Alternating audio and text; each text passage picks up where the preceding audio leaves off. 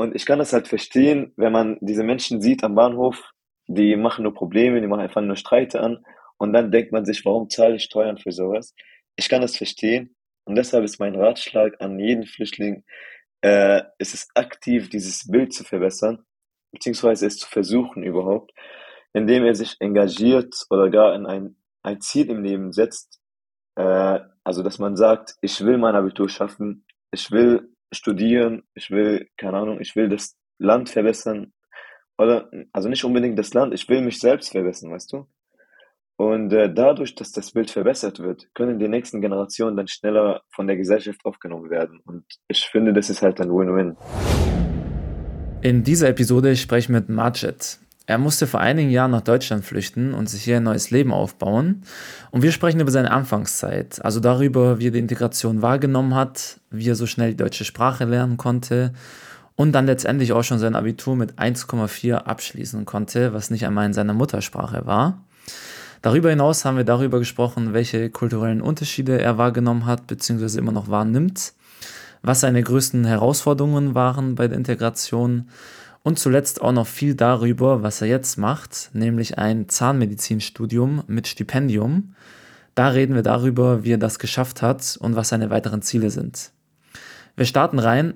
Let's go.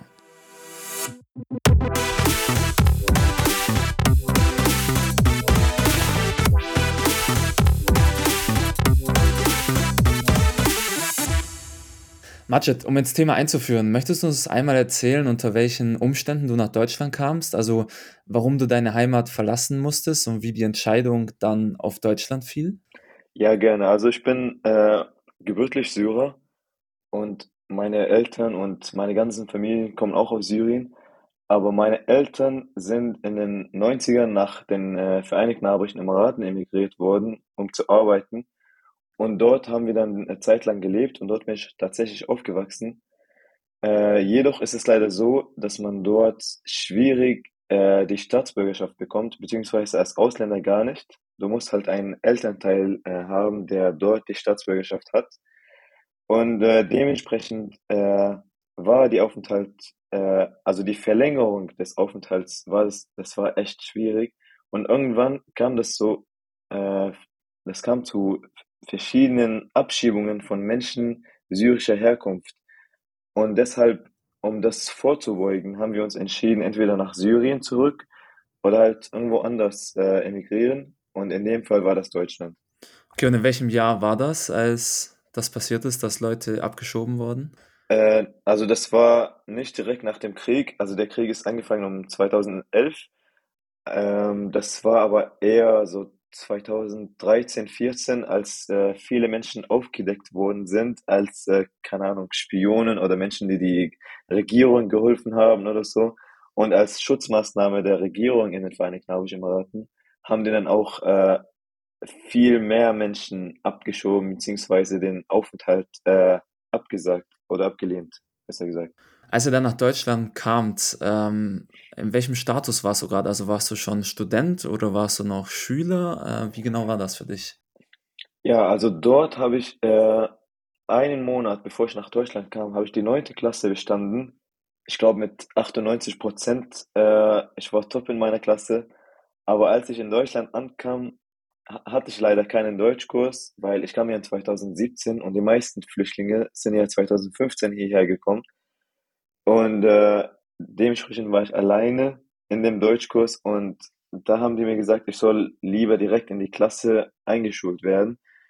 Und da war ich tatsächlich in der achten Klasse, anstatt in der zehnten Klasse, wie äh, ich sein sollte. Okay, das heißt, dort ist auch irgendwie gar keine Vorbereitung, äh, die deutsche Sprache schon vorher zu lernen. Die Entscheidung fiel dann sehr schnell, oder? Von den Vereinigten Emiraten nach Deutschland. Ja, genau. Also das war echt sehr spontan. Innerhalb eines Monates äh, nach der Entscheidung waren wir schon in Deutschland. Und äh, das war auch sehr knapp, weil hätten wir uns einen Monat später entschieden, äh, das zu machen, dann wären wir hier gar nicht reingekommen. Ich glaube, die Grenzen wären dann auch komplett zu gewesen. Ah, okay, krass. Und wie schnell konntest du dann die deutsche Sprache lernen, als du hier nach Deutschland kamst? Weil du sprichst ja jetzt schon perfekt Deutsch. Ach, Dankeschön. Also wie gesagt, am Anfang hatte ich ja leider keinen Deutschkurs, aber ich persönlich Äh, ich halte das für gut, weil hätte ich den deutschen Kurs gehabt, weil ich kenne ja viele Menschen, die das hatten, dann wäre ich nicht so gut wie jetzt, weil da lernt man zwar Deutsch, ja, aber das lernt man sehr, sehr langsam. Und äh, ich hatte zum Glück gute soziale Skills und ich konnte mich sehr gut mit anderen kommunizieren. Und äh, aus diesem Grund habe ich dann mit sehr vielen Menschen geredet und auf diesem Wege habe ich dann Deutsch gelernt. Das war dann aber, also wie gesagt, ich war ja in der achten Klasse eingeschult, obwohl ich in, zur zehnten Klasse zugelassen war. Und mit Englischkenntnissen habe ich dann Deutsch gelernt, weil es gibt ja sehr viele ähnliche Wörter und langsam konnte ich dann die meisten Wörter miteinander verbinden. Und ja, in den Winterferien wurde ich auf die neunte Klasse umgestuft, also im gleichen Schuljahr. Und ich konnte zum Glück im ersten Jahr meines Lebens in Deutschland beide Klassen, also achte und neunte, mit äh, einem Schnitt von 1,8 bestehen. Und das war komplett auf Deutsch, aber ja. Wow, krass, okay. Das heißt, du wurdest sozusagen komplett ins kalte Wasser geworfen. Aber wie war das dann für dich? So wie ich es jetzt rausgehört habe, warst du dann der einzige ausländische Schüler, der noch nicht die deutsche Sprache konnte in der Klasse. Wie wurdest du da aufgenommen von deinen Mitschülern? Also konntest du direkt Anschluss finden? Ja, genau. Also ich war tatsächlich nicht der Einzige. Es gab noch zwei Personen, die waren Geschwister. Ein, ein Junge und seine Schwester. Und äh, bei denen war das so, dass sie äh, ein bisschen länger den Deutschkurs hatten als ich, aber nicht so lang, also nicht so adäquat wie die anderen Menschen, die das äh, jahrelang hatten. Die hatten es, glaube ich, zwei, drei Monate und dann wurden sie auch eingeschult wie ich. Und äh, für deine Frage, ob, ob ich direkt aufgenommen wurde oder nicht, ja, ich finde schon, also die, die Lehrer haben mir dann auch Erleichterungen gegeben, muss man zugeben. Äh, wenn ich irgendwas nicht verstanden hatte, haben die mir das nochmal auf Englisch erklärt. Aber schulische Noten oder sowas haben da keine Rollen gespielt. Also ich habe die gleichen Klausuren dann geschrieben und äh, die gleichen mündlichen Prüfungen und alles Mögliche. Okay, das heißt, in der Schule war das dann sehr gut, wie du aufgenommen wurdest. Wie war es so gesellschaftlich außerhalb der Schule? Also gesellschaftlich ist es äh, so, dass man, es gibt ja kulturelle Unterschiede kann man sagen. Beispielsweise gibt es in der Schule dort in den Vereinigten Arabischen Emiraten, alle Schulen haben getrennte Klassen für Jungs und getrennte Klassen für Mädchen. Und manchmal ist es auch so, dass du komplette Schulen für Jungs und komplette Schulen für Mädchen hast. Und hier war das ja gemischt. Also das war auch eine Umstellung für mich persönlich, weil ich hatte davor keinen großen Kontakt zu weiblichen Mitschülern oder sowas, weißt du? Und noch ein äh, zweiter Punkt ist das Nachtleben. Das Nachtleben ist anders in Deutschland im Vergleich zu den Vereinigten Arabischen Emiraten. Äh, hier ist es so, dass ähm, mitten in der Woche geht niemand raus, beziehungsweise in der arbeitenden Schicht. Die, die meisten Menschen gehen um 10 Uhr schlafen, aber in den Vereinigten Arabischen Emiraten fängt dort der Tag an. Ähm, und zwar, also natürlich nicht für jeden. Es gibt ja auch Menschen, die wirklich früh aufstehen müssen. Und da müssen die wirklich auch früher schlafen gehen. Aber die meisten Menschen dort gehen wirklich um 10 Uhr, also 22 Uhr raus und dann fängt das Nachtleben an, immer jeden Tag, weil das liegt ja daran, dass dort äh, die Temperatur sehr heiß ist. Und äh, ja, ein dritter Punkt für die kulturellen Unterschiede ist äh, Spazieren in Deutschland. Das baut auch noch darauf auf, äh, dass die Temperatur dort so heiß ist dass man dort gar nicht zu Fuß gehen kann, irgendwo von Punkt A zu Punkt B. Da fährt man überall mit dem Auto. Ist ein bisschen äh, schade, weil das die Umwelt nicht so gut tut, aber anders, also man kann nicht anders, weißt du, die Temperatur geht bis zu 50 Grad und äh, sonst verbrennt man, weißt du. Und noch ein letzter Punkt ist, das ist viel, viel, viel bürokratischer in Deutschland. Also in den Vereinigten Arabischen Emiraten hatten wir vielleicht in einem Jahr ein oder zwei Briefe maximal. Ansonsten ging alles telefonisch oder per E-Mail. Und hier kann ich dir sagen, innerhalb eines Monates kann man bis zu 50 Briefe bekommen. Also von verschiedenen Einrichtungen, vom Jobcenter, vom, vom Staat, vom Finanzamt, alles Mögliche. Ja, kann ich nur zu gut. ähm, ja. Und ähm, wie lange hat es dann für dich gebraucht, bis du dich hier so richtig wohlgefühlt hast in Deutschland? Ähm, Also ich musste mich ja natürlich erstmal integrieren. Ich musste erstmal die, die ersten äh, Wörter lernen, wie man sich äh, vorstellt und so. Aber ich würde sagen, nach einem Jahr konnte ich mich schon wohlfühlen. Also ich hatte dann schon feste Unterkunft, ich hatte schon feste Freunde, mit denen ich dann jeden Tag rausgegangen bin. Und äh, man muss ja zugeben, das war ja auch normal für mein Alter. Ich war ja 15 oder 16 zur Zeit. Und jüng, ich war ja jünger in den Vereinigten Arabischen Emiraten. Da war es halt nicht so, dass man jeden Tag rausgeht oder sowas. Mhm. Und als ihr herkamt, hattet ihr dann auch direkt schon eine feste Unterkunft oder kamt ihr erstmal her und musstet dann noch suchen, bis ihr eine feste Wohnung hattet? Wie war das für euch? Ja, also das war ja so, dass mein Vater äh, zwei Jahre vor uns nach Deutschland kam. Der ist ja 2015 hierhin gekommen und wir sind dann durch das äh, Nachschubverfahren, glaube ich, heißt das, äh, zu ihm dann gezogen. Und dadurch, dass er zwei Jahre vor uns hierhin geflüchtet ist, äh, konnten wir dann in seine Wohnung mitziehen. Das war aber leider nur für zwei Personen äh, ausgerichtet, obwohl wir sechs Personen waren. Äh, deshalb mussten wir damit leben, ich glaube ein oder zwei Jahre lang, bis wir dann äh, noch eine richtige Wohnung gefunden haben, also die für sechs Personen. Mhm. Okay. Und gab es dann auch irgendwie so ähm, Hilfsprojekte, die euch dabei unterstützt haben? Weil ich weiß, als das begann, dass sehr viele Leute aus Syrien kamen, sind auch sehr viele Hilfsprojekte entstanden und sehr viele Hilfsorganisationen. Konntest du davon auch irgendwie profitieren oder Hilfe bekommen? Ja, also auf jeden Fall gibt es viele Organisationen, die für Flüchtlingshilfe gerichtet sind. Vor allem kommt die Caritas in Frage, wenn du die kennst. Mhm.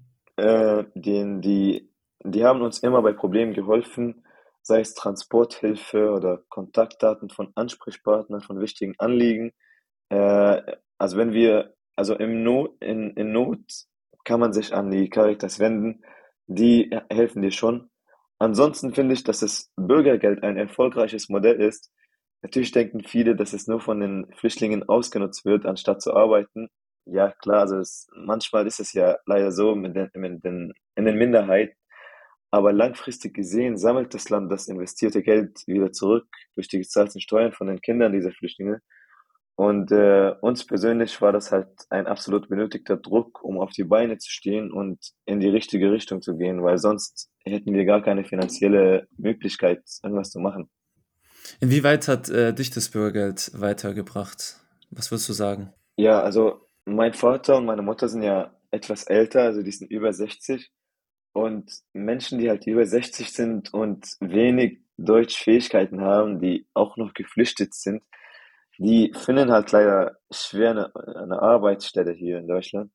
Leider ist es so, äh, aber man kann es ja verstehen. Die Arbeitgeber wollen ja junge Menschen äh, einstellen.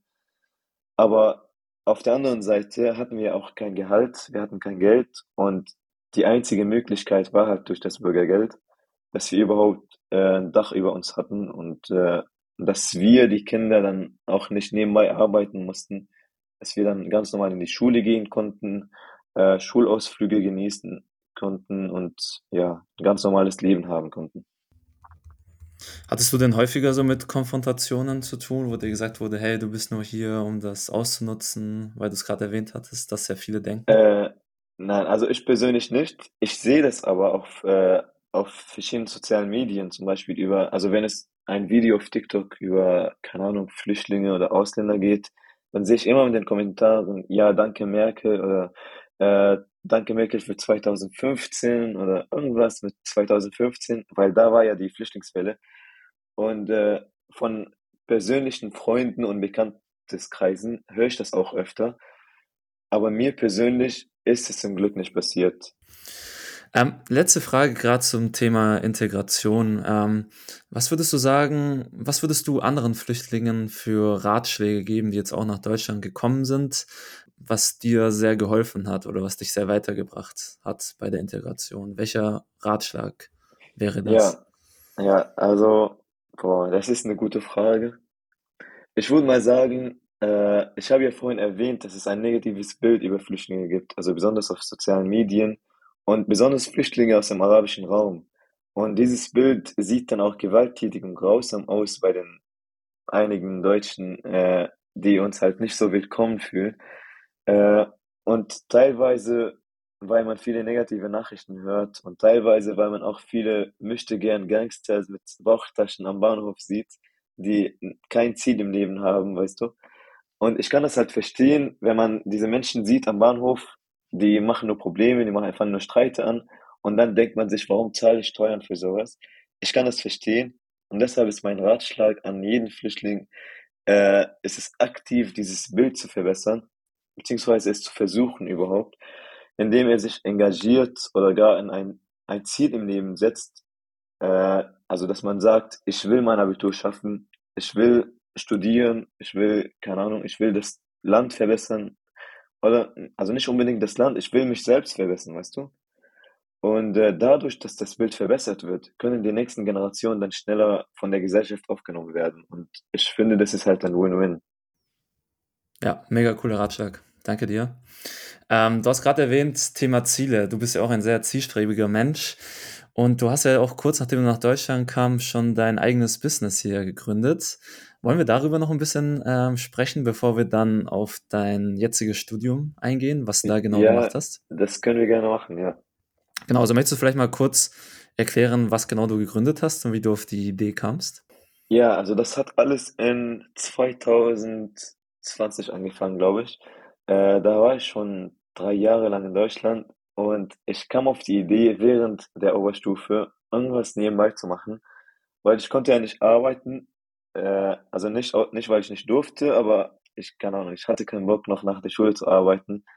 Äh, und ja, ich hatte auch Langeweile, da dachte ich mir, okay, ich mache jetzt was Selbstständiges. Nicht unbedingt für den Profit, nicht unbedingt für das Gewinn, sondern weil ich irgendwie was dazu lernen möchte. Und deshalb habe ich dann eine Firma gegründet, äh, was heißt Firma, also ein Kleingewerbe. Und äh, die hieß dann Our Echo. Und äh, da habe ich äh, nachhaltige Produkte verkauft, vor allem aus Bambus äh, hergestellt. Zum Beispiel Bambus-Zahnbürsten, Bambus-Wattestäbchen, Besteck, äh, Strohhalme, Interdentalbürsten und so weiter. Und ich hatte manchmal auch Deals mit anderen Firmen, also zusammenarbeiten. Und ja, das, das ging auch ein Jahr lang. Ich hatte ein paar äh, Bestellungen, ist also nicht so wenig, aber auch nicht so viel, wie man denkt. Äh, ist aber etwas, woraus ich vieles gelernt habe. Also das war im Endeffekt ein kleiner finanzieller Verlust, aber das war auf gar keinen Fall ein Verlust im allgemeinen Sinne für mich. Mhm. Ja, mega cool. Wie war denn der Gründungsprozess für dich? War das schwierig, weil du sozusagen als Flüchtling nach Deutschland kamst, dann Gewerbe anzumelden? Ja, also das war halt, das war nicht schwierig, äh, das an sich das Gewerbe zu melden, weil äh, man zahlt ja 25 Euro, man muss nur einen Zettel ausfüllen, du musst halt nur sagen, wo du wohnst, äh, wie du heißt, was ein, also ein grobes Thema für dein äh, Gewerbe und das war's eigentlich. Also du zahlst halt die 25 Euro und dann kriegst du einen Brief, du hast ein Gewerbe, das ist deine Bescheinigung und jetzt kannst du loslegen. Das Schwierigere war, muss ich zugeben, äh, das Finanzamt. Da musste man, selbst wenn man kein Einkommen erzielte in dem Monat, also selbst wenn ich zum Beispiel Verluste erlitten hatte, musste ich trotzdem eine Umsatzsteuererklärung machen. Äh, verständlicherweise ja, aber jeden Monat für ein Kleingewerbe, das war und gleichzeitig auch Schüler, das war ein bisschen aufwendig. Ähm, aber ja, zum Glück war der Vater meiner ehemaligen Freundin äh, ein Steuerberater und äh, dadurch, also durch ihn habe ich dann vieles über Steuern gelernt und wie man Umsatzsteuer dann selber bezahlt. Da musste ich halt keine Kosten für Steuerberater dann machen. Ich konnte das alles selber machen, zum Glück. Mhm. Und die Produkte, wie hast du die produziert oder wo hast du die produzieren lassen? Ja, also das war auch ein äh, Learning Curve für mich, weil äh, ich habe sehr vieles über die äh, Logistik von China und von asiatischen Ländern gelernt. Äh, Bambus ist ja im asiatischen Raum sehr, äh, also das ist ja sein, sein natürlicher Habitat, kann man sagen, ein natürlicher Raum. Und dementsprechend war das halt am sinnvollsten für mich, es aus China äh, importieren zu lassen, weil dort haben die ja sehr viel Bambus und dort verkaufen die sowas. Und äh, ja, also ich habe sehr vieles über die Logistik aus China gelernt, über Kontaktdaten von Fabriken und alles, was mit Zoll zu tun hat, also die ganzen Zollgrenzen und so. und ja, Herstellung war in China. Ja. Okay. Und wie lange war das Business dann am Laufen, bevor du es dann beendet hast? Ähm, das war, also ich würde mal sagen, ein Jahr war das aktiv am Laufen, aber bis ich das offiziell beim, äh, äh, beim Amt abgemeldet hatte, ich glaube, das war dann zwei Jahre da. Also zwei Jahre war das angemeldet, aber ein Jahr habe ich das aktiv äh, geführt. Mhm. Das heißt, du scheinst dich schon früh für das Thema Zähne interessiert zu haben, oder? Weil du studierst ja jetzt auch Zahnmedizin. Wie kam es dazu oder wo ist der Zusammenhang zwischen dem Business und dem, was du jetzt machst? Äh, also ja, es gibt leider keinen Zusammenhang äh, zwischen dem Business und meinem jetzigen Studium. Ich wollte nicht immer, also ich hatte nicht immer das Ziel, Zahnmedizin studieren zu müssen. Ich wollte nur irgendwas in der Richtung studieren. Humanmedizin, Zahnmedizin, Pharmazie, äh, vielleicht medizinische Technik, weißt du. Aber das war auch ein Zufall, dass mein Hauptprodukt Zahnbürsten waren und äh, ich dann auch Zahnmedizin studiert habe. Ich glaube, wenn ich äh, in der Zukunft nochmal äh, dieses Business aufmache, dann ist es auch ein großes Turning Point für die Kunden, wenn sie wissen, dass der Verkäufer Zahnarzt ist, weißt du. Das heißt, ich behalte es immer im Auge, dieses Business. Ich, äh, also ich finde immer noch, es kann nochmal aufgemacht werden. Ja, mega. Und äh, Thema Zahnmedizin, äh, Studium. An welcher Uni studierst du das und wie schwierig war es da für dich reinzukommen? Weil es ja auch ein deutscher Studiengang, also sehr krass. Äh, Ja. und äh, wie, wie war da der Prozess? Ja, also ich hatte leider, also was heißt leider, das, ist ja ein sehr guter Schnitt, aber für den Zahnmedizin und äh, Humanmedizin-Studiengang war das halt nicht so krass. Ich hatte einen Schnitt von 1,4 im Abitur und äh, ich, wenn ich den TMS ge geschrieben hätte, das wäre ja ein Medizinertest und es verbessert deine Chancen, um ein Medizinstudium oder Zahnmedizinstudium äh, zu bekommen überhaupt. Oder wenn ich eine Ausbildung oder ein FSJ abgeschlossen hätte, dann hätte ich locker einen Platz bekommen, direkt in äh, Zahnmedizin oder Humanmedizin. Äh, das war aber so, ich habe mich für den TMS angemeldet, äh, ich habe die 100 Euro bezahlt und ich habe dafür gelernt. Ähm, und ich habe mich aber trotzdem beworben für Human- und Zahnmedizin, weil ich habe ja nichts zu verlieren, wenn ich mich bewerbe. Nur mit meinem Abiturschnitt, mit 1,4. Ich habe nicht damit gerechnet, dass ich einen Platz bekomme, aber ich habe mich trotzdem beworben. Und äh, irgendwann, vier Tage vor Semesterbeginn, habe ich dann doch eine E-Mail bekommen von RWTH Aachen Universität. Äh, Zulassung ist da, ich kann mich immatrikulieren, ich kann die Studiengebühren bezahlen und dann direkt in vier Tagen anfangen zu studieren. Das war auch eine große Überwindung für mich, weil ich komme ja aus Hamburg und Aachen ist sieben Stunden entfernt. Äh, und ich hatte gar keine feste Unterkunft in Aachen oder sowas. Aber das war auch ein großer Zufall für mich, weil in Aachen Uni, in der Bewerbung war ich auf Platz 770 und äh, es gibt nur 17 Plätze für den äh, Abiturbesten Schnitt. Das heißt, 753 Menschen äh, mussten dann rausgekommen sein, damit ich den Platz bekomme, statt die. Das war auch, also echt krass, wirklich unwahrscheinlich, dass ich das bekomme. Aber wie kam es dazu, dass du dann von, äh, von dem 700. Platz plötzlich in die, in die 17 reinkamst? Also was war der Entscheidungsgrund dafür? Äh, das war halt, also ich, ich weiß nicht. Also ich will mal sagen, das ist Glück, weil es ist wirklich unwahrscheinlich, dass 753 Menschen äh, alle diesen Platz ablehnen. Also ich würde mal behaupten, alle 753 Menschen äh, haben sich entweder gegen entschieden oder haben einen anderen Platz in einer anderen Uni gefunden. Okay, krass. Wow. Und wie nimmst du das Studium ähm, jetzt wahr? Deutsche Sprache, Medizin, einer der schwersten Studiengänge. Also sprichst ja schon super Deutsch. Aber wie war es für dich so in der, in der Anfangszeit? Äh, ich muss zugeben, das war eigentlich gar nicht schwierig für mich. Also ich bin ja jetzt schon fünf, also zur Zeit, wo ich das Studium angefangen habe, war ich schon sechs Jahre in Deutschland, äh, beziehungsweise fünfeinhalb. Und das war auch okay. Also ich konnte schon alles verstehen in den Vorlesungen, in den Seminaren. Äh, das war in Ordnung, würde ich mal sagen.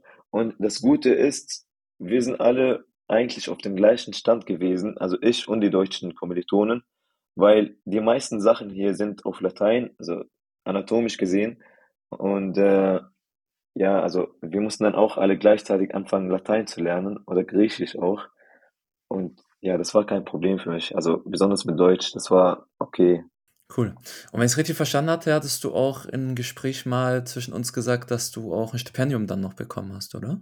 Ja, genau. Das war auch ein großer Zufall, weil, also nochmal, ich hatte ja das Zufall erstmal, äh, dass ich äh, von 770 auf die 17, äh, auf den 17. Platz bekommen, äh, gekommen bin. Äh, der andere Zufall ist, dass ich das Stipendium bekommen habe. Ich erzähle jetzt kurz die Geschichte. Wir hatten ja nach dem Abitur äh, den Abiball und ich wollte nicht dahin. Das hat 60 Euro gekostet und meine Klasse, also ich war nicht unbedingt sehr gut mit meiner Klasse gewesen. Ich hatte nur einen Kollegen, der auch Syrer war und die restlichen Menschen waren halt, äh, also nicht, also ich, wir waren nicht so gut äh, befreundet. Wir hatten auch Probleme mit denen. Und deshalb haben wir uns entschieden, uns die 60 Euro zu sparen und wir chillen dann halt irgendwo, entweder bei ihm oder bei mir und gucken einen Film oder sowas. Ähm, aber zufälligerweise, einen Tag vor dem Abiball, hat mir eine Freundin geschrieben, hey Majid, äh, mein Freund und ich haben Corona oder keine Ahnung, wir waren krank und äh, wollt ihr unsere Tickets haben? Und dann habe ich gesagt, okay, lass mal dann spontan gehen. Dann haben wir die Tickets genommen, wir sind zum Abiball gegangen und dort habe ich ein Gespräch mit dem äh, Jahrgang Bester äh, angefangen. Der hat einen Schnitt von 1,0. Also auf Punkte gesehen und gerechnet hat er eigentlich 0,8, aber man, man kann ja nur 1,0 haben. Und der hat mir dann davon erzählt, wir haben ein bisschen über die Zukunft geredet, der hat mir erzählt, dass er ein Stipendium, äh, für ein Stipendium vorgeschlagen wurde. Und das hat mich ein bisschen interessiert, weil ich wusste nicht, dass man sowas kriegen kann. Und äh, ich habe dann nach den Kontaktdetails gefragt der hat mir dann die E-Mail von der Lehrerin gegeben und glücklicherweise hat habe ich ihr geschrieben, einen Tag bevor die, äh, bevor sie die Vorschläge an das Stipendium äh, geschickt hatte. Und äh, ja, also die meinte, ja, ich kann nur zwei Menschen vorschlagen. Ich habe ihn äh, angenommen und ich kann dich auch vorschlagen. Obwohl ich nicht der Zweitbeste war, aber ich war halt nur der Zweite, der sie kontaktiert hatte. Das war krass. Und äh, ja, wir waren dann bei einem Auswahlseminar, äh, 60 Menschen, ich glaube nur 30 Prozent wurden dann angenommen tatsächlich. Äh, das war ein bisschen schwierig, dort die Gespräche und sowas zu machen, weil die meisten Menschen dort hatten 1,0, die waren alle, also Streber würde ich mal sagen, waren alle Medizinstudenten, 1,0er, sitzen ganz vorne in der Klasse. Ähm, ja, und irgendwann habe ich dann einen riesigen Brief bekommen in der Post und da stand äh, ja, herzlichen Glückwunsch. Du bist jetzt Teil äh, des äh, Studienstiftung, äh, der Studienstiftung des deutschen Volkes. Und ja, ich habe mich riesig gefreut. Leider hatte das der Kollege mit dem 1,0er Schnitt nicht geschafft. Ich habe mich wirklich für ihn, äh, also ich habe wirklich für ihn gehofft, dass er es schafft. Aber leider hat er es nicht geschafft. Und also ich finde es echt schade. Sehr krass. Und sozusagen diese Studienstiftung des deutschen Volkes übernimmt dann die kompletten Studiengebühren jetzt für dein Studium? Ähm, ja, fast. Also die meisten Menschen kommen hier rein äh, in dieses Stu äh, Stipendium nicht wegen, dem wegen des Geldes, sondern wegen äh, dem Ruf erstmal. Äh, dann kann man sagen, ich bin Stipendiat, vor allem in der Zukunft, wenn du dich bewirbst in einer Jobstelle, das hilft dir riesig, wenn du sagst, ich war Teil der Studienstiftung. Auf der anderen Seite viele Menschen melden sich an für die äh, ideelle Förderung, nicht die finanzielle. Weil die ideelle Förderung ist ja Connections vor allem. Man hat dann sehr viel Kontakt mit anderen Menschen aus der Stiftung äh, und das hilft dir auch in der Zukunft. Äh, man kann aber auch zum Beispiel Auslandssemester machen oder Sprachkurse in der Zukunft. Ich habe mich auch für eins angemeldet in Portugal und das wird alles von der Studienstiftung äh, übernommen. Aber es gibt ja auch noch die finanzielle Förderung. Die ist äh, die besteht aus 300 Euro, unabhängig davon, wie viel du oder deine Eltern verdienen, plus deinen BAföG-Satz. Also was du von BAföG eigentlich bekommen würdest, bekommst du auch noch von der Studienstiftung. Der einzige Unterschied ist, du musst nichts davon zurückzahlen. Also wenn du den BAföG-Höchstsatz bekommst, das ist 812 Euro plus die 300 Euro, dann hast du 1112 Euro, die du gar nicht zurückzahlen musst. Okay. Und was sind, also wie lang geht dein Studium jetzt noch und was sind deine Ziele danach? Also möchtest du dann eigene Praxis eröffnen, Zahnarztpraxis oder was stellst du da vor? Ja, also ich bin jetzt ja im zweiten Jahr und das Studium geht fünf Jahre lang. Äh, also ich bin jetzt im dritten Semester. Ich habe noch ganz, ganz vieles vor mir. Ähm, aber ich finde die Idee eines MKGler zu werden, ist ein Mund-Gesicht, äh, warte, Mund-, Kiefer- und Gesichtschirurg.